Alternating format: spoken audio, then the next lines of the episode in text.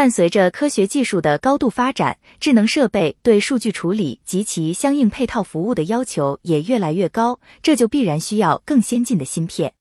然而，中国在半导体芯片制造方面存在短板，至今仍然无法自产高端的先进芯片。因为全球先进的芯片技术几乎都掌握在少数厂商手中，芯片制造技术主要掌握在台积电和三星手里。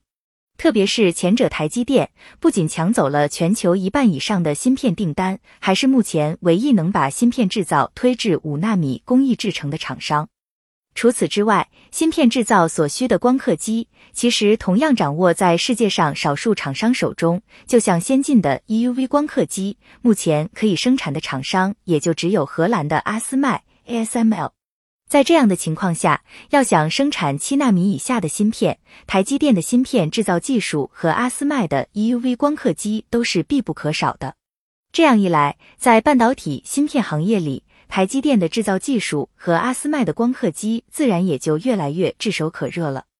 不过，尽管台积电和阿斯麦都是在业界可以呼风唤雨的佼佼者，但是最近发生的一系列情况也让他们压力山大。据介绍，台积电的营收主要来自芯片订单，订单减少，它将面临困难。不幸的是，台积电最近已经失去了许多大客户的订单。据报道，台积电已经失去了对华为的订单，每年损失超过三百亿美元。而高通骁龙四系列和骁龙八百七十五系列也失去了部分订单，光是高通骁龙损失至少八亿美元。此外，据消息人士透露，英伟达已向三星交付了部分七纳米芯片的订单。众所周知，全球芯片巨头只有几家，台积电接连失去华为、高通以及英伟达等，自然是压力山大。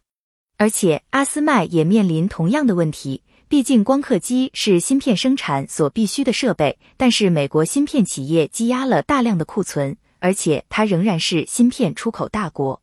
美国原本计划支持二百二十八亿美元的半导体产业，但现在需要支持五百亿美元。有消息称，这使得芯片积压的问题更加严重。芯片积压严重，意味着后期产能将缩水，这将直接影响阿斯麦光刻机的出货量，也将影响阿斯麦光刻机的售后服务，如售后维修等。由于芯片产能下降，这意味着光刻机的数量、维护保养的次数也将随之减少。不管是整客机出货量的下降，还是维修次数的减少，都直接影响阿斯麦的营收。毕竟阿斯麦主要依靠这两项服务生存，现在双双出现下降，它自然也压力山大。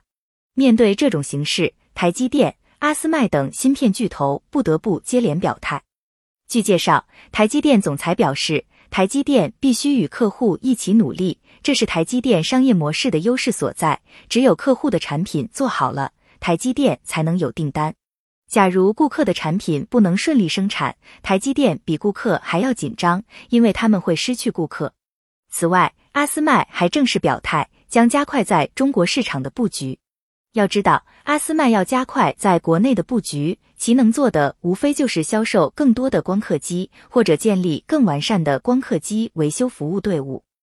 对于华为等国内厂商来说，以上台积电和阿斯麦的表态都是利好消息，因为从台积电的表态来看，其就是要与客户一起努力，确保客户的产品能制造成功。坚信客户是根本，留住客户才是最重要的。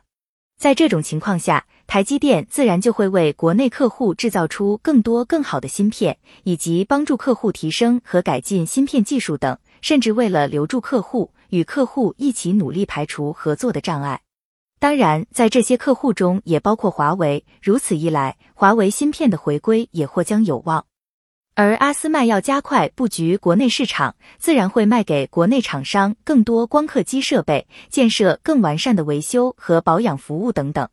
对国内厂商来说，这就意味着不用再为缺乏芯片生产所需的设备而烦恼，有了更多更先进的光刻机以及相应服务，自然就可以提高芯片的生产能力以及生产更先进的芯片。要知道，华为目前已经宣布全面进入半导体行业，一旦华为能拥有先进光刻机，华为芯片归来也将更有希望。最后，对此你又有什么看法？欢迎下方留言。点赞分享。